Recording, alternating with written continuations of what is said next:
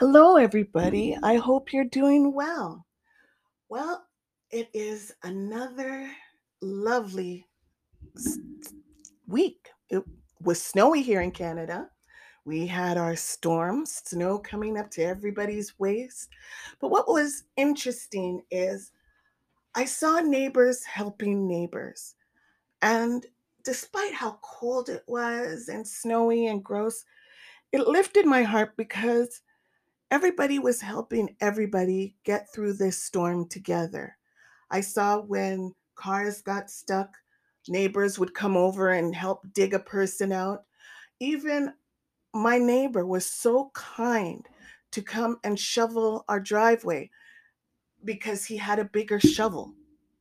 And I wish that people were like that every day, all day, because we'd have such a peaceful world helping one another. And it's and we get through stuff so simply.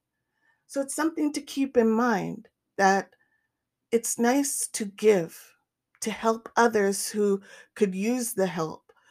It's it's a good way to live, right? So I thought with all the helping and stuff, I got interested in trying to find out who was the first black fireman in Canada. And I found a name called William William Thornton. And he was the first black fireman in 1826 in Toronto. And he, he was originally born in Britain, so he was British, but he was a teamster and a volunteer firefighter. So that means he volunteered first, so that, you know, pretty much worked for free. And then eventually he was on the firefighting team. Unfortunately, um, he passed away in the line of duty. And it doesn't look like he was married. He mainly supported his mother and his sister. So, with him being a firefighter, he helped her out a lot. Now, from my understanding, though, just because you're a firefighter doesn't mean that um, the color of your skin is missed. So, he had to deal with a lot of racism.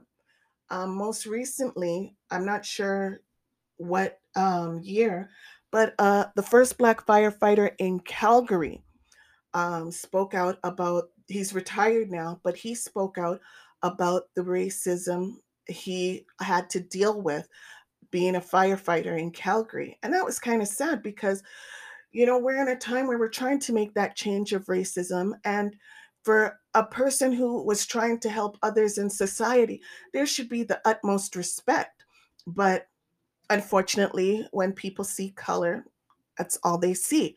And he is also um, indigenous, so you know they they had issues with him either way, no matter what, because he's indigenous, because he's black, and that's that's just sad, right? So it was just something to keep in mind.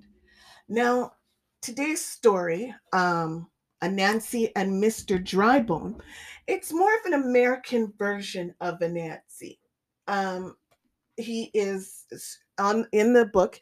He's shown as a black man, and um, this time he's looking for love and what he would do to win the hand of a woman he truly admires. So let's see what little trick that Anansi will get to get the woman he loves. So here we go. Anansi and Mr. Drybone, but retold by Fiona French. Mr. Drybone lived in a big house on top of a hill. He was very rich and he wanted to marry Miss Louise. Anansi lived in a small house at the foot of the hill. He was very poor and he wanted to marry Miss Louise as well. Miss Louise lived on the other side of the hill. She wasn't rich and she wasn't poor. She was very clever and very beautiful. But Miss Louise had never laughed in her whole life. So the first man who could make her laugh, that was the one she'd marry. Mr. Drybone knocked on Miss Louise's door. He was all dressed up in his very best clothes. Good evening, he said. I've brought all my powerful conjuring tricks, and I'm going to make you laugh. Well, said Miss Louise, this I've got to see. Mr. Drybone turned himself into a bat that flopped and a cat that spat. He turned himself into a pig that honked and a rabbit that did nothing. But Miss Louise never smiled. Mr. Drybone turned somersaults and cartwheels and stood upside down on the ceiling. But still, Miss Louise never smiled. Anansi said to himself, I can do better than that. Anansi went to Tiger and said, Lend me your best evening suit. I'm going to visit Miss Louise. Tiger said, My evening suit is at the cleaner's right now, but you can borrow my jogging suit.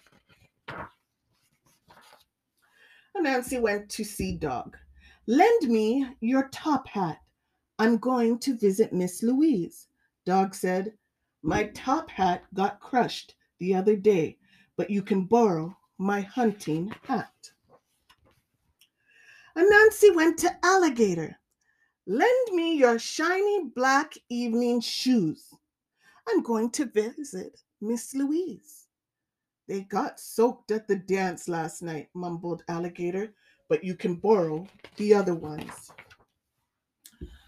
Monkey swung through the trees and called to Anansi, You'll need a tie when you visit Miss Anansi. Parrot squawked and dropped some feathers. Put these in your hunting hat, Anansi. They'll look real good when you visit Miss Anansi, Miss Louise. Anansi knocked on Miss Louise's door. I've come to show you much better conjuring tricks than Mr. Drybone. Miss Louise looked one look at Anansi and began to laugh. She laughed and she laughed till the tears rolled down her face. Anansi, she choked, that is the weirdest get-up I ever did see. Everyone laughed, even Mr. Drybone. Okay, you win, he said. So Anansi married Miss Louise, and they all lived happily ever after. Now, that was a very cute and funny story. He didn't even mean to look funny in order to win her hand, but he won it anyways, so which is absolutely wonderful. But anyways, um, I know this one is short. Um, I realized that the one from last week did not upload, so um, I uploaded it before I did this recording. So basically, you guys get two bonus ones um, this week. but I hope you enjoyed it. I hope you enjoyed Martin Luther King Day and cel- tried to celebrate or just heard his speech or did something to represent. Um, in a week or so, it will be Black History Month. I am going to be speaking um, at two schools, one on February 1st and February 2nd, and we're going to discuss about some of Black history here in Canada. We're also going to learn about the history of Anansi this year, and I thought that'd be really fun because it is a folk tale that has passed from generation to generation, and you know, I always find it funny and uh, lessons learned with Anansi and things like that. And I thought the history of Anansi would be a great way to celebrate Black History Month. Um, for any teachers listening, if you are interested in me in doing um, a Zoom presentation for your class, the Zoom presentation is about 30 to 45 minutes. Um, there is a fee. It, and the fee goes towards um, the books I purchased for um, the this podcast. So if you are interested, please feel free to message me or send me an email, storytimewithauntie at gmail.com. I would be more than happy to speak to your class and give them a little Black history information, something to get them started to think about. Okay? So that is it for me today, guys. And don't forget, next week is the last week of January, and then we're kicking off Black History Month. So email me what would you like to hear and see about Black History Month? We're going to try and do Black history outside of Canada, around the world, all that we can. And I hope you guys are going to enjoy it. All right. So I am proud to be Black because Black looks good on me. And I hope you're proud to be Black too because it does. It looks great on you. Have a good day, guys. Bye for now.